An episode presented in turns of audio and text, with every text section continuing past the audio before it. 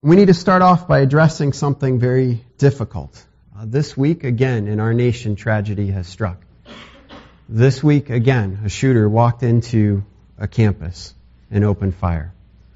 This week, again, nine people have lost their lives due to the evil actions and decisions of an individual. And this week, again, we are left to ask the questions, what is wrong? What is wrong with this world? What is going on? Why do these things keep happening?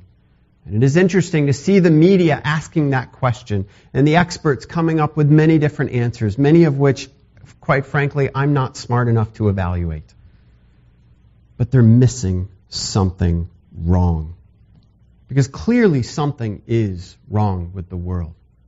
And I believe we can work on laws and that might be helpful. I can believe we can work on the, the prison uh, system. I believe we can work on the mental health system. I believe we can work on these things. And those all might be very helpful, but I believe beyond any shadow of a doubt they will never, ever fix this problem in the world. You see, the Christian answer, the biblical answer, some might even call it the Sunday school answer, to the question of what is wrong with the world is one word sin. We don't like to hear that word. But today we're going to be confronted with the sin that is in the world. And by so doing, we're going to also be confronted with the sin that is in our own lives. And I know if you're here today and you're struggling with things in your life, you have doubts, you have concerns, you're, you're working hard to overcome some issue or make it through some difficulty, this is not what you want to hear when you walk in. But let me emphasize what I said earlier. By understanding the depths of sin and even, yes, our own sin, we will better understand the salvation that is available in Jesus Christ. So stick with me, and whatever you're going through will be seen clearer if we can understand these important truths from Scripture. Okay? I'm not saying it makes it all go away or makes it all okay. Just put on your Christian happy face. I don't believe in that. Sometimes we have to weep and struggle through things, but we have to weep and struggle as those who have hope. So open up to Genesis chapter 3. I've called today's sermon, How to Dethrone God. And it's an interesting concept. Literally, as we look at this, we're going to be looking at a how to, a couple steps. How do you kick God off his rightful throne? Now maybe, hopefully, you're not coming today saying, yes, that's the very question I wanted answered. This is great. Now I'm going to learn. But I hope as we walk through this text and we see what Adam and Eve were doing in the original sin, we'll also see in our own lives and say, whoa, I do the same thing. I need to think about this. I need to consider this because I do the same thing. Now, the number one thing I want you to hear, and if you fall asleep for the rest of this, that's okay. But it's not okay. Don't do that. But hear this under the concept of how to dethrone God, the number one thing we all need to understand is it will not work. You can't dethrone God. At the end of Scripture, toward the end of Scripture, Revelation is the, the account of the end times, the summing up of all things, God bringing His plan to perfect fulfillment, the end of history, the beginning of eternity, and God's holy kingdom. And Revelation 19, 6 through 7 states this. And think about this. In our sinful world, with everything going on, think about this in relationship to what we're about to study. Adam and Eve falling into sin, thinking about all of that continuing, getting worse and worse and worse. And yet this is what Revelation says at the end. Hallelujah. For the Lord God Almighty reigns. Let us rejoice and be glad and give him glory. We're going to look at this idea of how to dethrone God, how to kick him off his throne. But you need to understand, no matter how much you've tried to do that in your own life, wittingly or unwittingly, you have not succeeded. God is on his throne. Adam and Eve couldn't do it. We can't do it. All of the world can't do it. So I want us to start there. But we're going to be looking at Genesis 3, 1 through 7. I misspoke last week. I said we were doing Genesis 3 and 4. Uh, that's not true. We're just looking at the first seven verses because we need to understand what's going on here in the original sin. And then next week we'll look at the rest of chapter 3 as we look at the consequences and the effects that we still feel today. We're going to look at how to attempt to dethrone God. What does that look like? To act in such a way, live in such a way, make a decision in such a way to seek to kick God off his throne. So we can understand the sin that is at work in our own lives, the sin that is at work in our world, and then we can understand the incredible nature of the salvation offered to us in Jesus Christ. So open up to Genesis chapter 3 if you haven't done so. If you don't have a Bible, there's one in the pew in front of you. And if you really don't have a Bible, take ours. It's not a sin. You can steal it. It's okay. Take it, take it home, read it. We would love to get God's Word in your hands. Uh, we can get more. Genesis chapter 3, verses 1 through 7. Let me just read it to put it before us. Now the serpent was more crafty than any of the wild animals the Lord God had made. He said to the woman, Did God really say, You must not eat from any tree in the garden? The woman said to the serpent, We may eat from the trees in the garden, but God did say, You must not eat from the tree that is in the middle of the garden, and you must not touch it, or you will die. You will not certainly die, the serpent said to the woman. For God knows that when you eat from it, your eyes will be opened, and you will be like God, knowing good and evil. When the woman saw that the fruit of the tree was good for food and pleasing to the eye and also desirable for gaining wisdom, she took some and ate it. She also gave some to her husband who was with her, and he ate it. Then the eyes of both of them were opened, and they realized they were naked, so they sewed fig leaves together and made coverings for themselves. And the first thing I want to look at is just those first three verses. Because step one in how to dethrone God is to shift the focus, to take our focus off of God. And I want you to see how this is happening with Eve and even with Adam in this passage, how their focus is taken off of God. Because it's a subtle shift in our own lives even. Without us even realizing it, we lose focus of God who created us. Now think about the context here. There's a danger in doing sermons like this where you break it up and you cover a couple verses each Sunday because you lose a bit of the context. If I was to stand up here and read to you the first several chapters of Genesis, I won't for time's sake, but if I was, you would have heard over and over in Genesis chapter 1, God said, and then things were created. God said, it came into being. God said, it came into being. You would have heard over and over again, it was good. It was good. God made all these good things. God made a good earth. He put an amazing garden in it. That's where He put Adam and Eve, where everything they could ever possibly want or need was taken care of, and they had a perfect relationship with God. This overabundance of goodness is evident in Genesis chapter 1 and chapter 2. Watch how the focus shifts to other things. And first, we're introduced to this serpent. We come into a text like this and we want to say, well, who is this serpent? What, what's the theological background of the serpent? Why is Eve talking to a serpent or a snake? Did the serpent have feet? Did it not? We have all these questions. Interesting questions, valid questions, not what the text is trying to answer. So my goal usually when I try to come to a text, I want to know what questions the text is raising and what questions the text is answering. So start there. Other things may be valid, and we'll look at the identity of the serpent in a second. But let's look at what the text is emphasizing. Because the goal of this passage, all the way from chapter 2 verse 4 through, what was it, the end of chapter 4, this is the account of the heavens and the earth. We talked about this last time. That phrase, this is the account of, is how did the heavens and the earth, how did creation get from where it was when God created it to where it is today? What happened? That's what this is trying to answer. And we learn right away the serpent was more crafty than any of the wild animals. It's important when you come to Scripture to look for repeated things. And when we come to this and we see this, the serpent was more crafty than any of the wild animals that should cause us to wake up and say, hey, that phrase is familiar. We've heard that before in Genesis 1 and 2. You see, it identifies the serpent as one of the creatures, one of the animals on the earth. And you're going, well, duh, of course it does. That's pretty obvious, Dave. Thanks. Let's move on. Look back to Genesis chapter 1, verse 26. Then God said, Let us make mankind in our image, in our likeness, so that they may rule over the fish in the sea and the birds in the sky, over the livestock, and over all the what? Wild animals or creatures over all the creatures that move along the ground. Look down at verse 28. God blessed them and said to them, Be fruitful and increase in number, fill the earth and subdue it, rule over the fish in the sea, the birds in the sky, and over every living creature that moves on the ground. So here we have a creature coming to Eve, and Adam's right there with her. We'll see that in a second. Coming to them and saying something. Now we want to know, well, wait a minute, did they ever speak before? I mean, where did this creature get the ability to talk? Was that weird for them? Again, that's not the point of the text.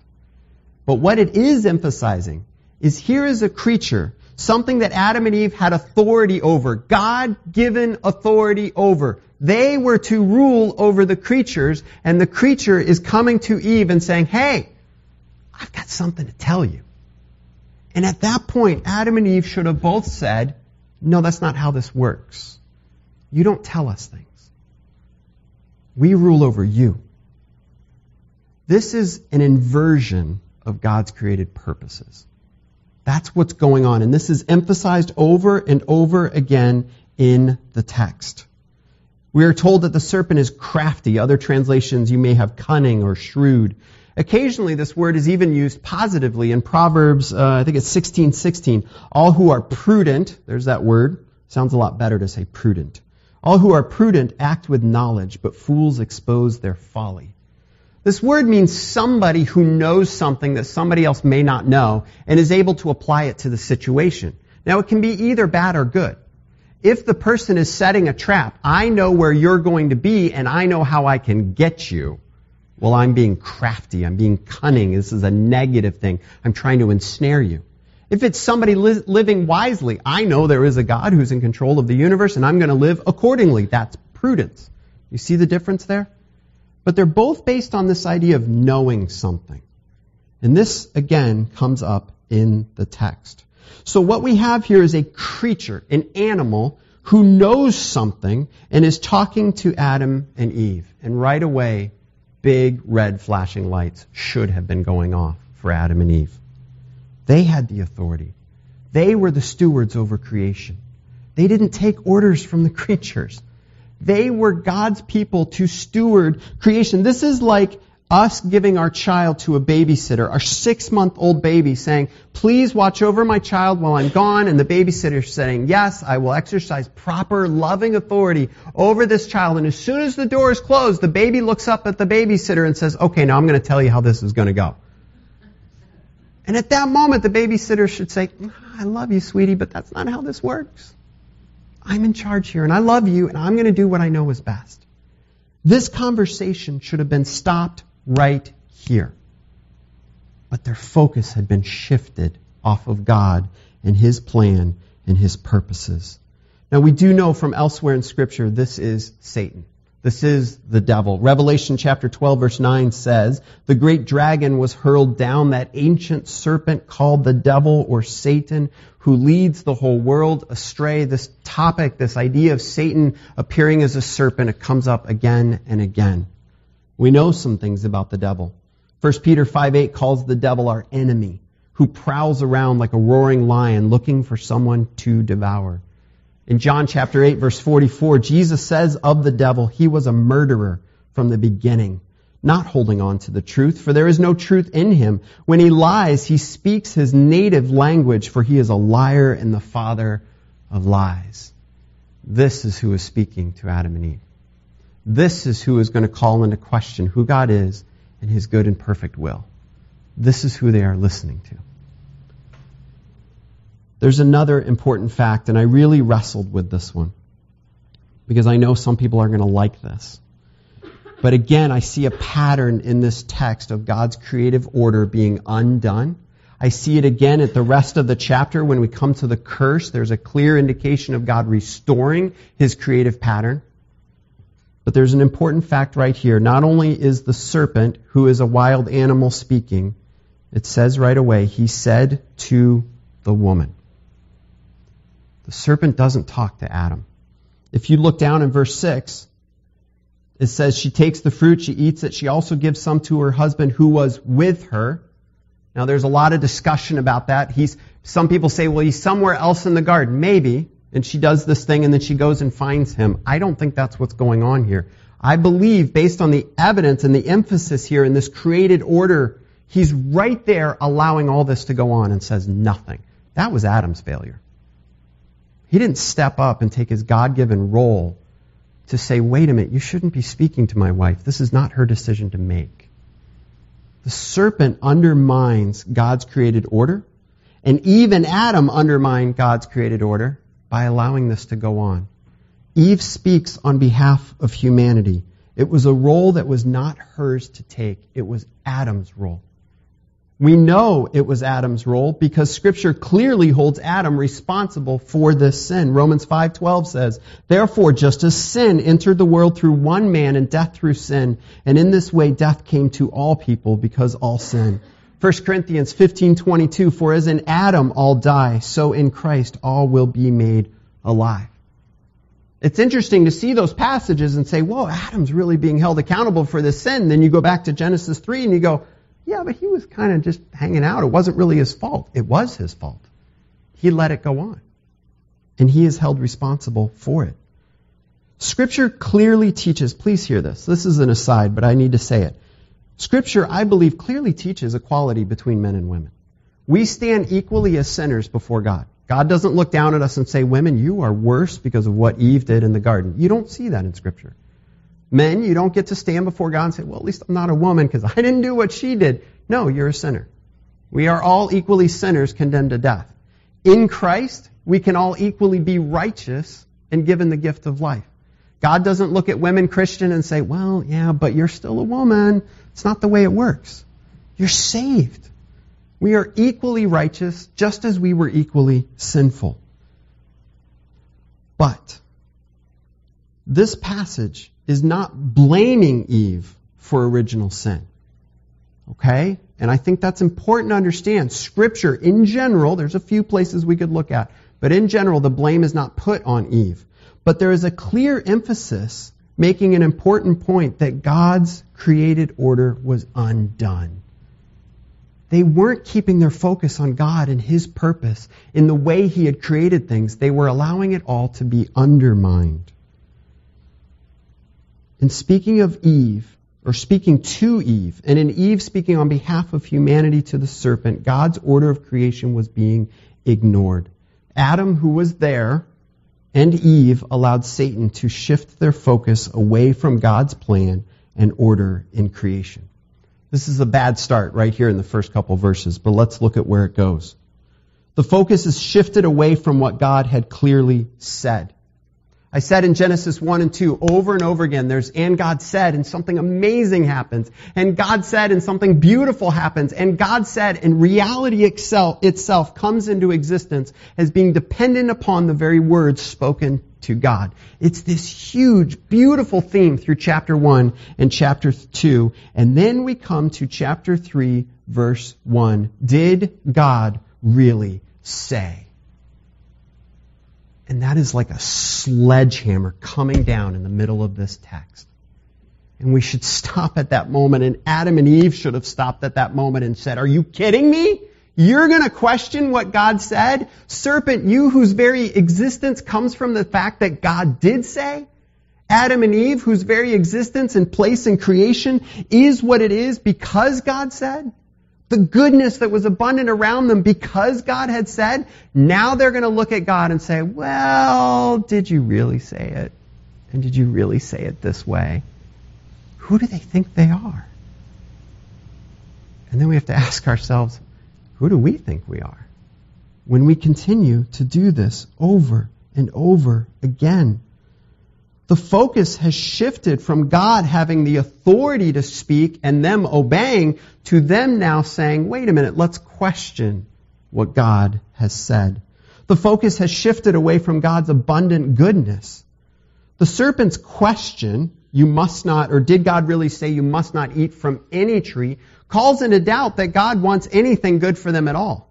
It's like a question saying, God doesn't really want anything good for you. He's holding everything good back. Isn't that really what God is doing? And the doubt has been planted.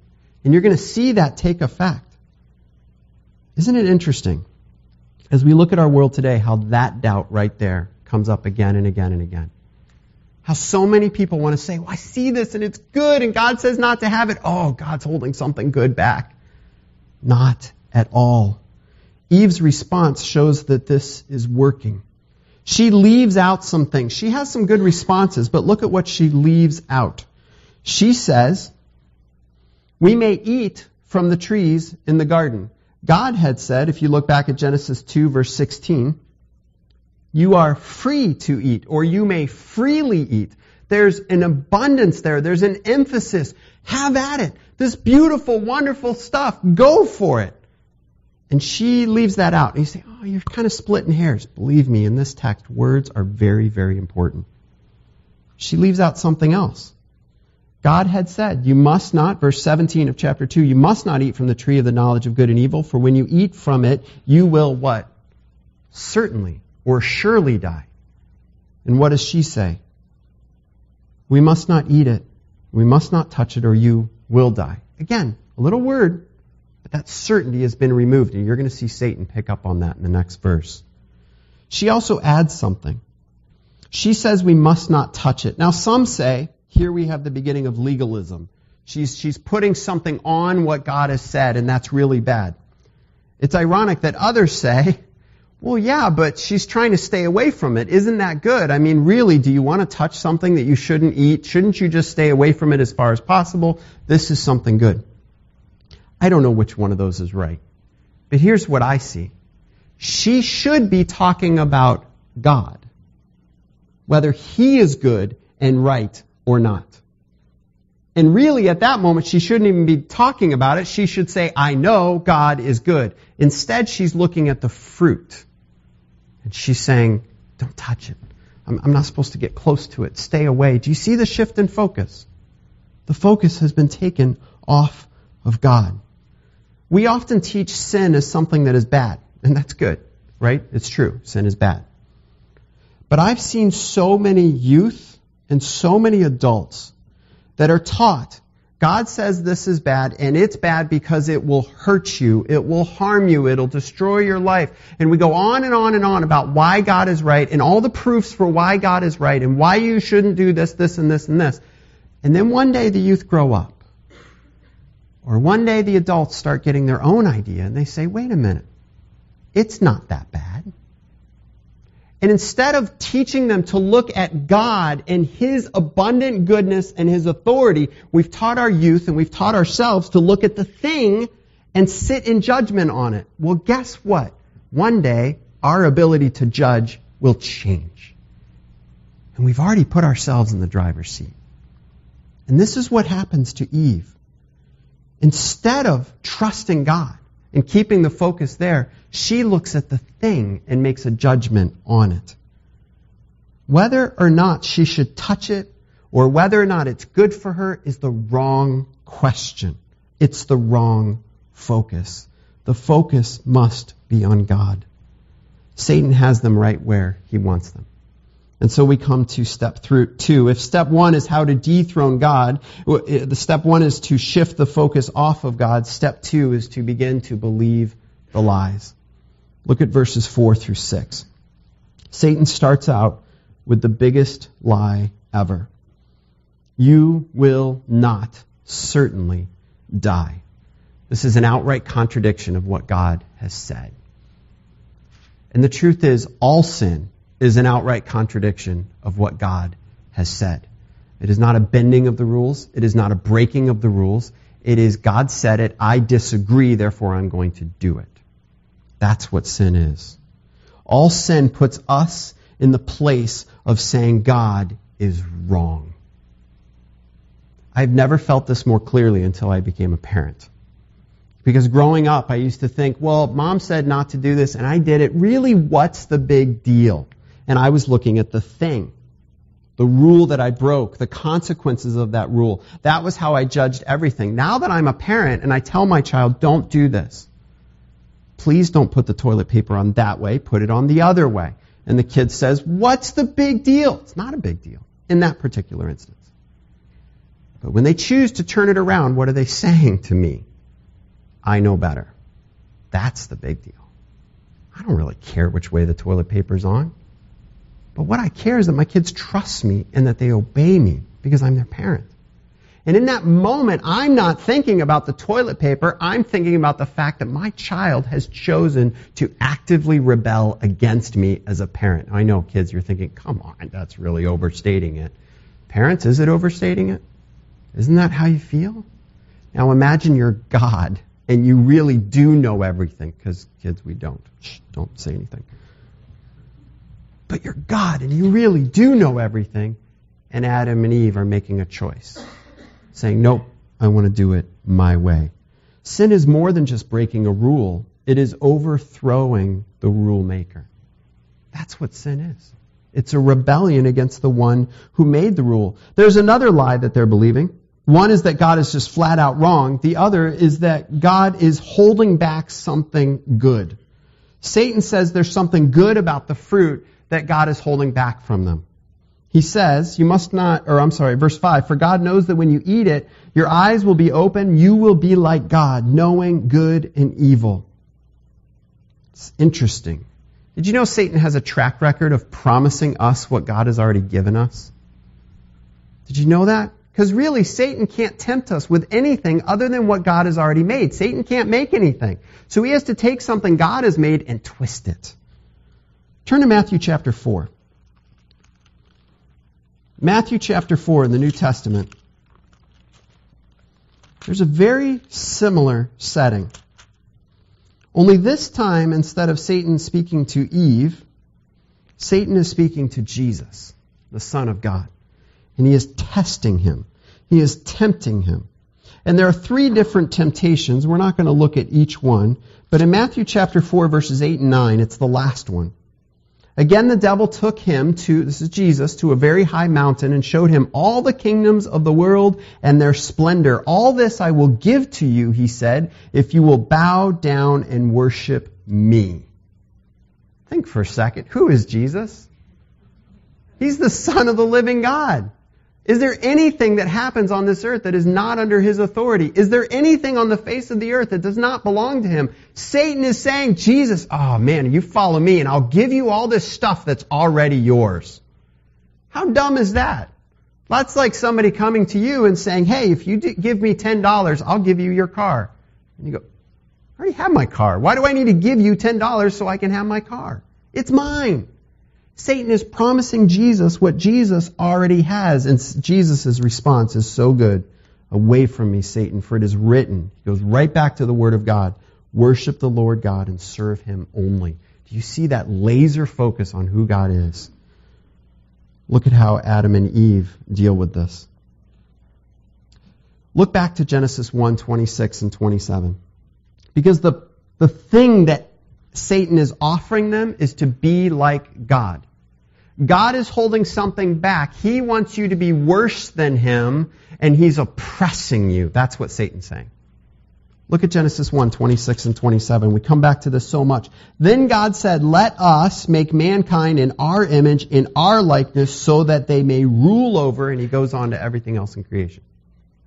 Did you see it there? Again, throughout the pattern of Genesis, God had said, let's make fish like fish. Let's make dogs like dogs. Let's make bears like bears. And then he gets to Adam and Eve and he says, I'm going to make them like me. What is Satan offering them? To be like God? They were made to be like God. We are more like God than anything else in all of creation. That doesn't mean we're divine. It doesn't mean we're perfectly holy. It means that we can relate to God in a way that nothing else can. Satan was trying to sell them what they already had. But to get it in a different way. That's the lie of sin. But there's one more lie. Look at verse 3, or chapter 3, verse 6 at the beginning. When the woman saw that the fruit of the tree was good for food, and pleasing to the eye and also desirable for gaining wisdom. And just stop there. How many times in verse 6 is God mentioned? Zero. Here they are discussing what God has said. Here's Eve making a decision based on what she should do, and not once is God even considered. She's completely lost the focus. She has completely accepted the lies. And there's this last lie that she is accepting, and that is that we are a better judge than God. That's the lie of sin. And we hear it repeated over and over and over in our world. And you and I do it every single day. I want this because it makes me feel good. I want this because it'll be good. I want this because it'll lead to something good. And that thing that's something good, oh, God will like that, even if He says not to do this. And we put ourselves in the place of God. We've kicked Him off the throne. We've sat down and said, God, I can do this job better than you. That's what Eve is doing. Look at Genesis chapter 2, verse 9. The Lord God made all kinds of trees grow out of the ground, trees that were what?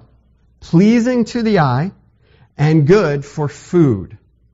Some people look at this passage, and it's an interesting study, and they say we see three aspects of sin. It's, it's, it's physical, this, this food, it's emotional, pleasing to the eye, it's mental, desirable for gaining wisdom, and those are interesting concepts. But again, we have to look at what's repeated. What's repeated is God had put them in a garden where they were supposed to look around and go, wow, look at that fruit. That's amazing. God has given that to me. I get to go eat that anytime I want. This is phenomenal. That's where they lived every single day, waking up. What food do I want? I want that one. I want that one. I want that one. And they could eat to their heart's content. Was God holding anything good back from them? No. He had showered it upon them abundantly, more than they could ever possibly want or imagine. It was theirs. But one thing is added here. Two things God had given them. She says it was good for food, which is how God made it, and pleasing to the eye, which is how God made it, but she adds one more. It was desirable for gaining wisdom. There's the lie. You see, in Scripture, wisdom and a relationship with God are intimately tied together. Proverbs says over and over and over again the fear of the Lord is the beginning of wisdom. Which means fear of the Lord is keeping God in his proper place, understanding he is God and you are not. That's the beginning of wisdom. Wisdom starts there and flows out of it. When you get that wrong, there is no wisdom. There is only the foolishness of thinking we are God and he is not. And so they've added to it. Adam and Eve want their own wisdom, the ability to judge the world, to determine right and wrong, and to take the very place of God. This is a choice to kick God off of his throne and put themselves in his place, which leads us to the action of the sin and the consequences. Look at the end of verse 6. Because it's interesting that the text so far in verses 1 through 6 at the beginning have been totally consumed with the choice, this discussion. Why should we do this? Thinking about it. Should we do this? God said not to, but we're going to. The pacing is very informative here. Because now they've made up their mind and watch how quickly it happens. The end of verse 6. She took some and ate it. She also gave some to her husband who was with her and he ate it. Boom, boom, boom, boom, boom. You see, we like to think that when we're up against sin, we're going to make a good decision. But when we've already kicked God off the throne and we've already questioned what He said, the decision is going to happen. The decision comes from our relationship with God. We can't think all of a sudden in that moment after we've put ourselves in God's place and put ourselves as the judge that all of a sudden we're going to make a good decision. That's not the way it happens. I believe the decision to fall into sin had happened in the first six verses. At the end of verse six, it's just the outcome of it. It's the natural expression of what they had already decided. And again, the order of creation is emphasized. Eve gives some to Adam, who was with her. Eve gave the creature authority over her, and Adam gives Eve authority over him. This is an absolute destruction of God's purposes. And their eyes were opened. This is what they wanted. Finally, we're going to get this wisdom that God is holding back. We're going to know these things that God didn't want us to know, and they're going to be so amazing. And what's the first thing they know? they're naked. Their first experience of their own wisdom is absolute shame. And the first action under this newfound wisdom is to try to cover it up. You see, God made us in a world where all the responsibility of the world is on His shoulders. All the care of creation is on His shoulders. All the burden of deciding right and wrong are on His shoulders. It's His job. He's very, very good at it. Adam and Eve kicked Him off the throne and said, nope, we've got that. And now here we see them bearing the brunt of the responsibility on themselves. And it is crushing. They can't fix it. How did this newfound wisdom work out for them? Romans 1 21 and 22 says this For although they knew God, they neither glorified him as God nor gave thanks to him, but their thinking became futile. They wanted wisdom, and instead their thinking just went in the garbage. Their foolish hearts were darkened. Although they claimed to be wise, they became fools and exchanged the glory of the immortal God for images made to look like a mortal human being and birds and animals and reptiles. Do you want to know what's wrong with the world? G.K. Chesterton had a great response to this. A newspaper published a, an invitation for people to write articles and said, please answer in so and so number of words, what's wrong with the world? G.K. Chesterton wrote a letter back, Dear sirs, in, re, in regards to your essay writing, what's wrong with the world? I am. Sincerely, G.K. Chesterton. What's wrong with the world is us. We sit on the own, our own thrones of our own lives. And each and every person does it. It's the world that we live in. We'll see next week as we look at being kicked out of the Garden of Eden. It's the world we're born into now. A world that is in active rebellion. But it's not just a world problem, it's an us problem. We live sitting on that throne. So how can we change? Well, these steps when inverted, give us a lot of good things to remember. Stay focused.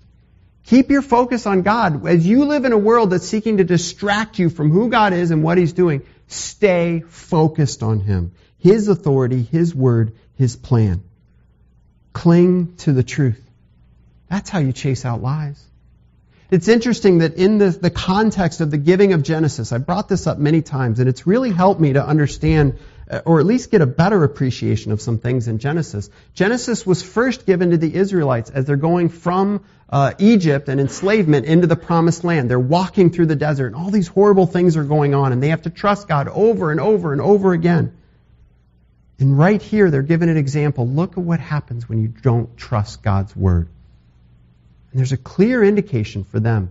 If you're going to be in the promised land, if you're going to follow God, you must trust His word. Christians, it's not our job to sit in judgment on God's word and decide if we like it or not, or whether or not it's applicable to us today. That's God's job. We are to sit under its authority.